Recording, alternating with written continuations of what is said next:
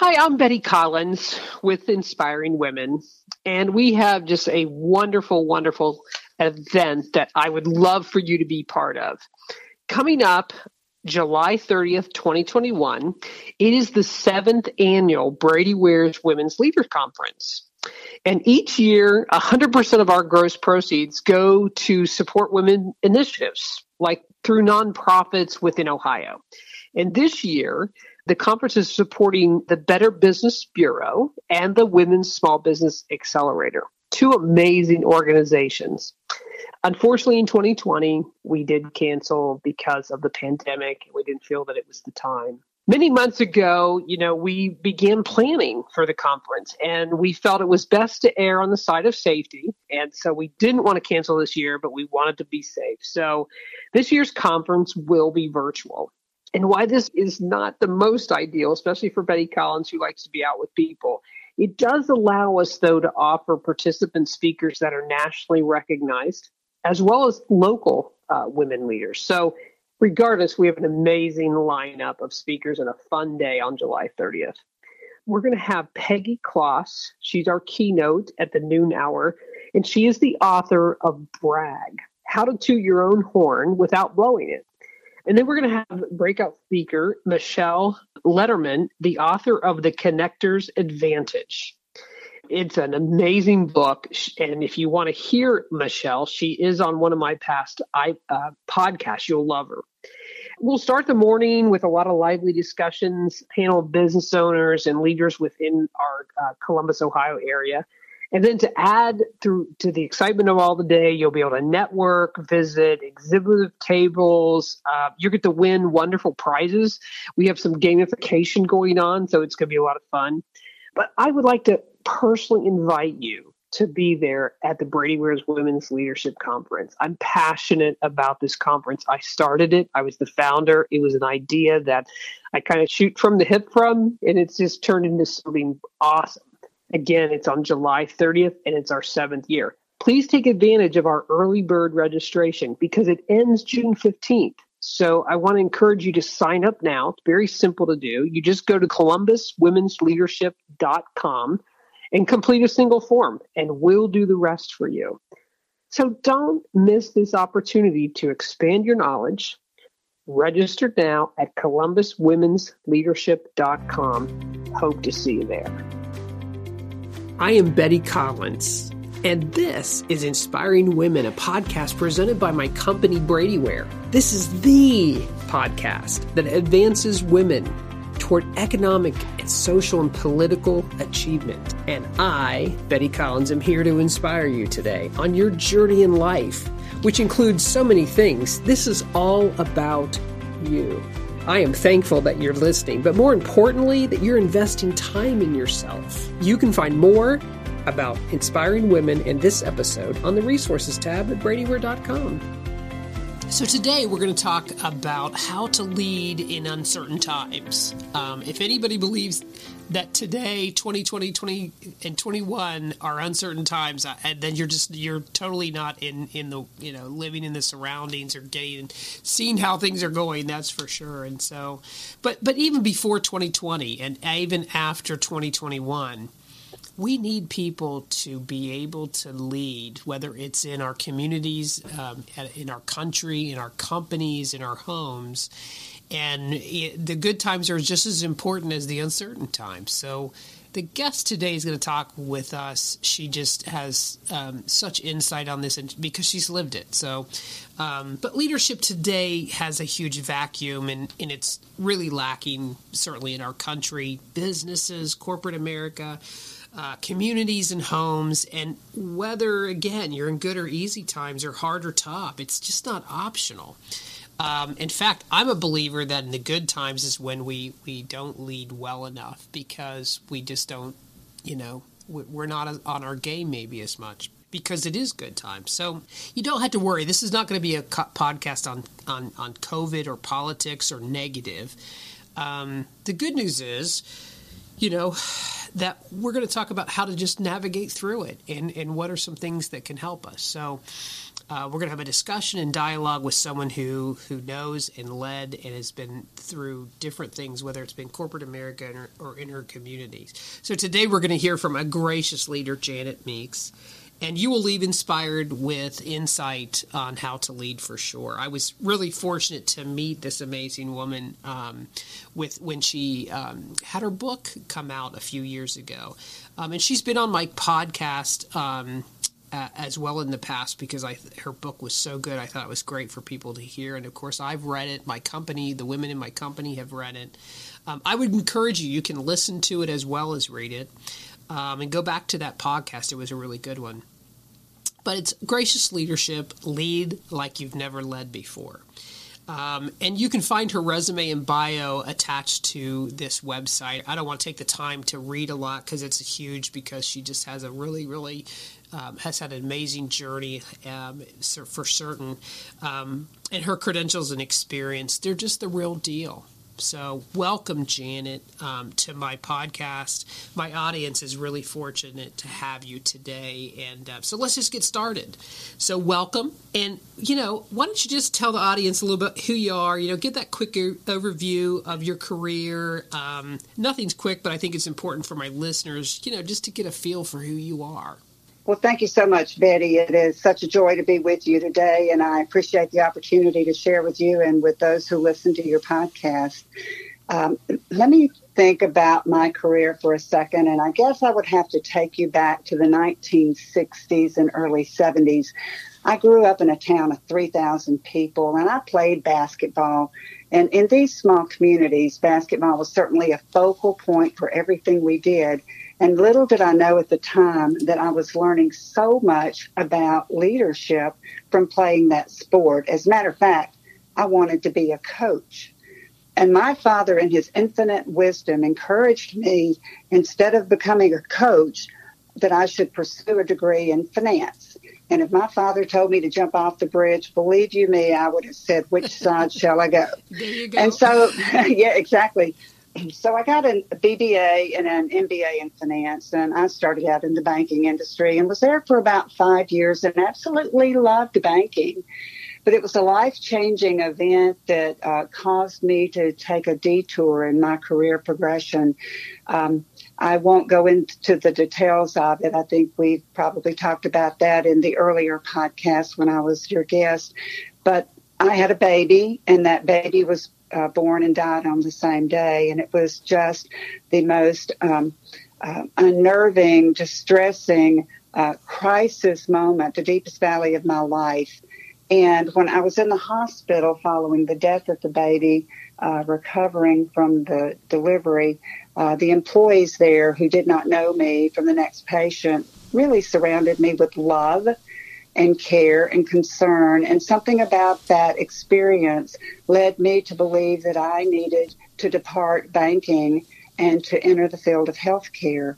And only four months after the death of my baby, I was offered an opportunity to join the senior leadership team of the largest medical center in the nation outside a metropolitan area and to report directly to the CEO. And I was only 27 years old. That's fantastic so over the course, it was amazing. And I think if I realized how daunting a task that was at the time, it probably would have scared me to death. But uh, my naivety helped me in that case, and I just dove right in. Sure. So um, I have had the pleasure of working for four major healthcare systems over about 40 years, and traditionally was responsible for marketing, strategy, planning, business development, and so forth, and loved leading those disciplines. But I've also been told along the way that I should strive to lead a hospital, uh, primarily because I have always enjoyed working with doctors and also because I've always had a keen sense of appreciation for the value brought forth by every employee, regardless of their role. So in 2004, I was recruited to Columbus, Ohio to join the Mount Carmel Health System and to be their Senior VP of Corporate Development. And I, at the time, decided to take a risk. I told the CEO that if I accepted the opportunity as Senior VP of Corporate Development, I would do my best to help to refine and build upon that division but I also wanted him to promise me that one of these days, as opportunities might present, that I could actually lead one of the Mount Carmel hospitals. And he said yes. Mm-hmm. And so, about 18 months after I arrived in Columbus, I was given the opportunity to lead St. Ann's, and that was 2006. Um, so there were 700 doctors, about 2,000 employees, and 300 volunteers. And the irony is that there were 3,000 people on my campus that I was responsible for leading. There were 3,000 people who had lived in my hometown. And at the end of the day, what I actually got to do as the leader of that hospital was to be a coach uh, to ha- make sure we had a solid game plan, uh, to ensure that the discipline was practiced so that we could execute our game plan and and um, have happy patients, happy employees, and engaged physicians. Um, it was my responsibility to be the cheerleader for the team and to offer praise for great performances, but also to give that constructive feedback when the performance could be better. Mm-hmm. So that's a quick overview of my career. Um, from banking to healthcare. But at the end of the day, uh, I believe a lot of what we do as leaders is to coach. Right, right. Well, you're definitely respected. Everyone that that um, knows you or you know talks about you talks well, and and you're definitely have have walked your talk when it comes to leadership and the principles that you believe. So, well, thank you. So when I met you, you you had authored a book, Gracious Leadership, Lead Like You've Never Led Before. Just a great book. Uh, you know, why did you write the book, and and then kind of give me an update on how it's gone?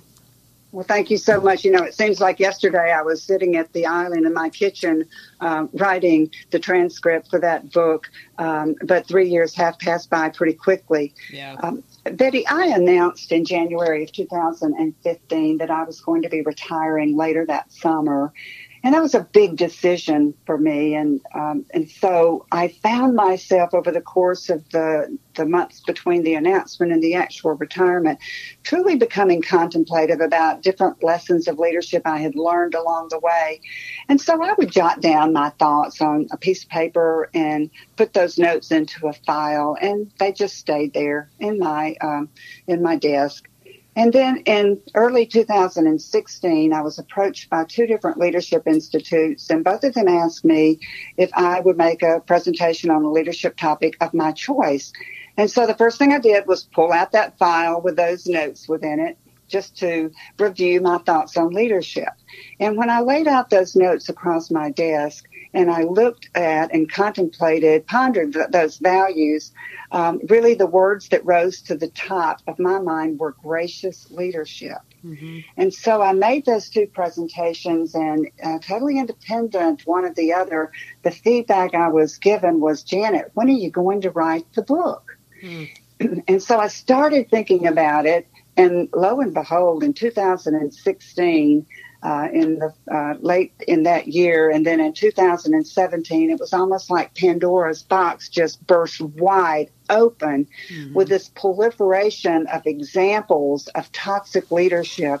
And I'm talking about leaders in, in the political scene. I'm talking about leaders in organizations of all types. This is when the Me Too movement really started uh, building some steam, and we started learning about um, workplace hostility and, and bullying in the workplace. And what I saw every day, everywhere I turned, was that we were given so many examples of bad leaders that I thought, well, wait, where are the examples of the good leaders? Right. And so I decided that I had to own responsibility to produce some playbook, if you will, so that aspiring leaders could know in, in very easy to implement simple steps some actions that they could take in order to lead in a better way, in a respectful way. And that's why I wrote the book. Yeah. And so um, it, you're right, it was released in um, early 18.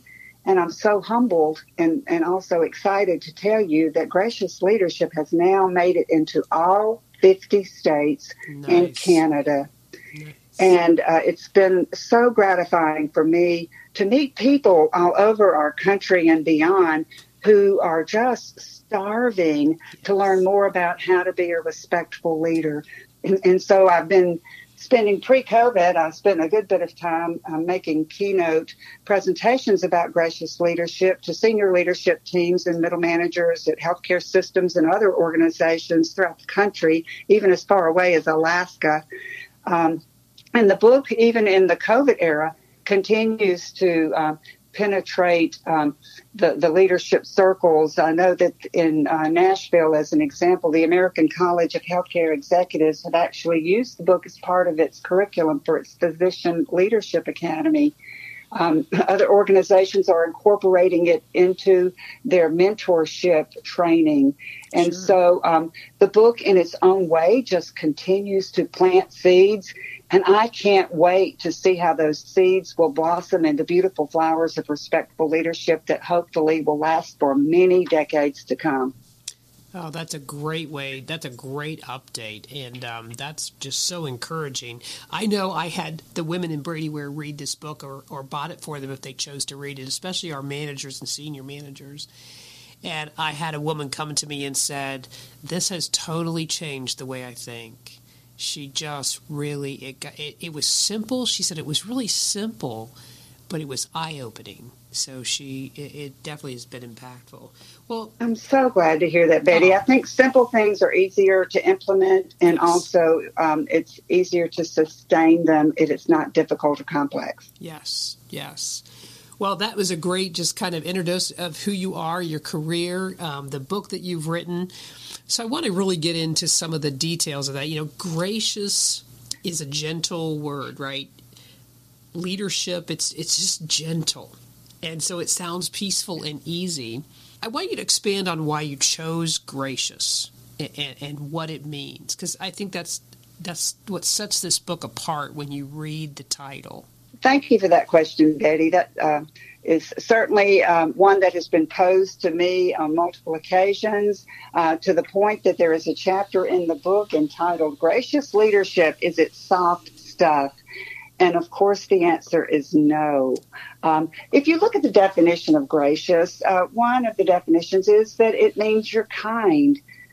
But I want to tell you that we, we should be challenged to use the words gracious and leadership as one thought Leadership to me is about getting the right results achieved, and gracious is how we achieve those results. So, gracious leadership is about um, being both kind and tough. A leader is truly kind if they're tough enough to have a conversation in a soulful manner with an employee to say, hey, you're not meeting the mark, and here are the opportunities for you to improve. A gracious leader uh, is kind when he or she is crystal clear about accountabilities, about what goals are to be achieved, what are the expectations, and uh, that same leader is tough enough to help the employee understand if they get off course, but again, kind enough to give positive feedback and affirmation when the employee achieves the right results. So I think that gracious leadership is not at all about um, necessarily being gentle. It's about being kind, compassionate, and tough so that we as leaders are ensuring that the right results are generated. Right. I mean, I think that's what stood out to me a lot in this book and in your stories of when you had that toughness combined with kindness because that was the right thing to do, you know, and lead either the team or the person to where you needed them to be. Um, and that that just stayed with me. But you know, today, Janet, it's such a tough environment. Um, it, it just seems to be everywhere. You know, it's overwhelming so, what I want you to share with the audience, especially as you know, we all kind of lead something somewhere. I, we're not all followers; we're more leaders than we are followers. But I would love for you to share a tough time that seemed hopeless to you, um, pertaining to leadership, and how did you navigate through it? Wow, that's a great question, and and I, um, how many times have I lost sleep over this particular situation I will describe? Um, I mentioned earlier that I always had the dream of wanting to lead a hospital, and I was given the opportunity in 2006 to go to St. Ann's and to be the leader of that campus. Um, I did not know everything I would be inheriting as the new leader of that organization. Um, I'm an eternal optimist. I believe that um, we can always do better and we can achieve more um, together as a team than we can alone. But when I arrived at St. Ann's, here's what I found the hospital had the worst patient satisfaction in all of central Ohio. In fact, that was plastered as a headline in the Columbus Dispatch quality was so inconsistent that I was almost afraid to get my mail every day because it was full of letters from angry patients and family members. Mm. The financial performance was not good at all. And because my predecessor had uh, been released from the organization, and oh, by the way, he was beloved. So I inherited um, employees many of whom were brokenhearted and even angry because they wanted their old leader, not a new leader. And many of the doctors were disenchanted. The, the culture uh, was deemed by uh, many of the employees to be healthy, but it was not. Mm. And it's like, oh my goodness, where do you start? There's so many problems to solve. So you know, as leaders, especially as type A leaders, we have this inclination to want to just dive right in and start changing things. And that would have been the wrong thing to do. Uh, one of the lessons I have learned throughout my career is that sometimes you have to slow down first before you can speed up. So um, I had to learn that the most important thing I could do as the new leader of that campus was to slow down and build relationships of trust with doctors, with employees, not only at the leadership and management level, but even with the, the janitors um, and uh, the dietary employees. I made it part of my leadership mantra to start listening to them and to ask them questions and to get their feedback. In my book, I talk about the importance of three powerful questions. Number one, what one thing can we do to make your work life better? Number two, what one thing can we do to make the customer experience better? And number three, it's open ended.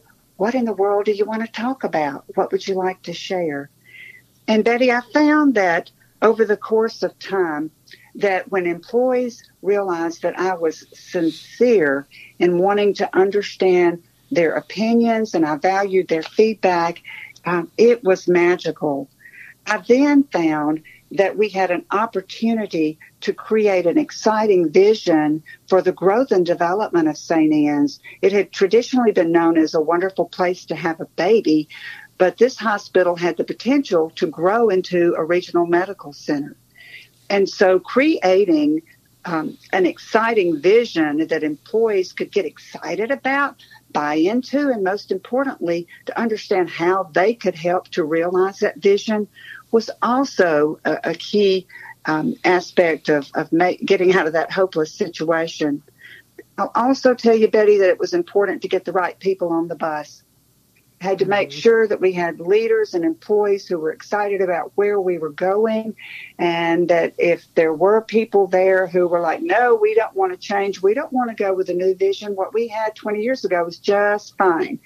Well, we had to liberate some of those employees and, and encourage them to go be happy somewhere else as opposed to being unhappy and Very slowing down said. our bus. nicely said. and, and so, you know, then from there, it just went into putting disciplines into place um, that didn't sound like discipline. It was being clear about goals, uh, teaching our managers to apologize if we disappointed a patient or a family member, uh, teaching our employees the importance of systematic, sincere praise. And so that's really the scenario. It was a struggling community hospital that just had so many problems. And we were able to affect a cultural turnaround, a financial turnaround, and an operational turnaround. And I always have given the credit to that team of loyal employees at St. Ann's who believed in the art of possibility and that we could become a place where physicians wanted to practice, patients wanted to come for care, and employees wanted to work. I mean, you really kind of answered my next question, so I'm, going to move on to the next one because you talk really about where does a leader start, and you gave so many good ideas of where do you start to navigate that team. So I want to spend my my uh, last two questions because I think this is important. You know what what should we expect from leadership in our lives? You know, sometimes, and and I say this, I I became the leader I didn't have. Mm-hmm. You know, and le- that's called leading without a title. It can be very dangerous. it can be very heartbreaking, and it's a lot harder, by the way. But sometimes you become that. You know, so what should we expect from the leadership? I, I, and I'm not talking about just the president of the United States or our, you know, what what should we expect? Oh, Betty, uh, without exception, and this applies to any leader in any role, whether they have a formal title or not, they should be 100% uncompromisingly honest mm-hmm. and truthful. Um, and I'll just continue to um, go along the line of, of what I'm thinking. Leaders must show respect. I've been in organizations where respect was only shown to other people who had big titles, and that is just not okay. Every person who is a member of the team, regardless of their title, has value to bring forth and should be fully respected for what they do and for who they are. Right. Um, I also believe that leaders need to be secure enough to understand they don't have all the answers and that leaders who try to hoard getting the results accomplished are really holding back the organization. They need to trust their employees who are subject matter experts and, and free them, let them fly and soar, if you will, and be all they were created to be so they can play at the top of their game. And then that leaves time and room for the, the person with the, the big title to be able to take on those difficult tasks that perhaps someone in other levels of the organization cannot. Mm-hmm. And then I just think that, that lastly, um, for this question, leaders have got to be humble to understand and to admit that we're all going to make mistakes. Leaders make mistakes too. It's just that as a leader, we need to know and to communicate to our staff and to live the reality that if we make a mistake, what did we learn from it, and how can we improve from that um, from that situation? Thank you very much. I mean, those were great. You know, we just need to have some expectations that are different. You know, instead of just accepting sometimes, and and I love that. Um, really. Well, you know, it's a sad commentary, Betty, that we have to say that leaders should be uncompromisingly honest. Correct. Uh, but you have said earlier, and we see in in leadership in organizations of all types that that's not the case today. Uh, but it, we've got to get there. Right. We have to. We have to. So let me ask you this last thing to get there, right? We want to get there. Give us a simple takeaway that we can all think about that possibly could lead to the change that we need, right? I believe that any person can be and probably is a leader. Any person. Mm-hmm. Uh, it doesn't require a fancy title to be a leader. You know, mothers are leaders, teachers are leaders, staff accountants are leaders, mm-hmm. nurses, bank tellers, housekeepers, regardless of the role of the individual. I think that if, if we will all just own responsibility first to lead by example and to do the work we are to do um, as best as we possibly can, to give it our very best once you lead by example, then all of a sudden you realize that you have the opportunity to lead by influence. Mm-hmm. That and that others will want to follow you. And whether or not you're looking for a formal promotion in life, you may have a greater likelihood of getting one if, in fact, you've been a leader within your original roles. Um, you know, I, I was thinking about um, my career. And I have to tell you, the hardest job that I've ever been given has not been in a healthcare system or a bank or even in consulting. The most difficult and challenging job and the most gratifying has been that of mother. Mm-hmm. And and to I have the joy of um, I feel like I've been been promoted because I have two daughters who now are both wonderful mothers, and each of them is successful in uh, her own respective rights, and and they certainly are gracious leaders. So I think that um, anybody can lead. We just have to understand that we have to own responsibility for giving it our best every day. Well said, Janet. That's that's just a great way to end um, our time together. I, I really love it when you said, maybe I'm putting your words in in the way I hear them, but when you lead by example, you lead by it. You, you become an influencer. Exactly. Those two things together. That's a great. Um, thank you for sharing that with me. And I've read your book and I've talked to you, and that that's like my my aha moment for this moment.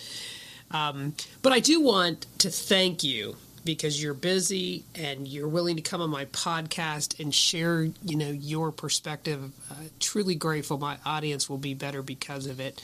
But I would like them to be able to know where can they buy the book where can they find that? Are you on Amazon? Are you, you know, what, what's the best way to do it? Okay, there's several places where they can find the book.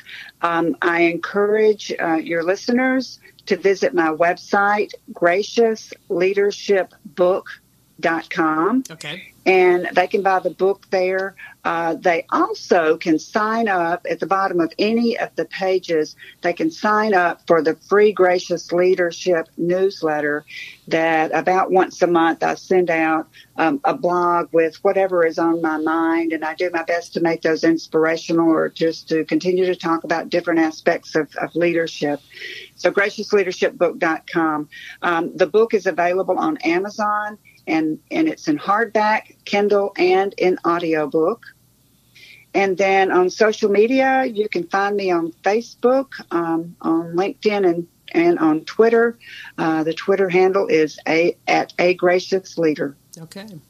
Well, um, we also will have attached to this, of course, your bio and those links, so that our listeners can can definitely tap into becoming a gracious leader, uh, for sure. But one last thing, I always love to ask this: What's your, you know, what podcast or book would you recommend? And then we will sign off. Um, you know, I really am enjoying Brene Brown and her series about unlocking us, and her particular podcast with an interview uh, of Dolly Parton, and it was about song telling. And really, this particular podcast was about love, empathy, and the power of truth. And I would encourage your listeners to check it out because Dolly Parton truly is an incredible person and an amazing businesswoman that I think I personally was inspired by that, and I think your listeners would be too. Well, I will check that out. I, I love her. She's really good, Brene Brown, um, for sure. Well, uh, thank you again, Janet. I'm Betty Collins, and so glad you joined me today. Inspiring women, it's what I do. I leave you with this being strong speaks of strength, but being courageous speaks to having a will to do more and overcome.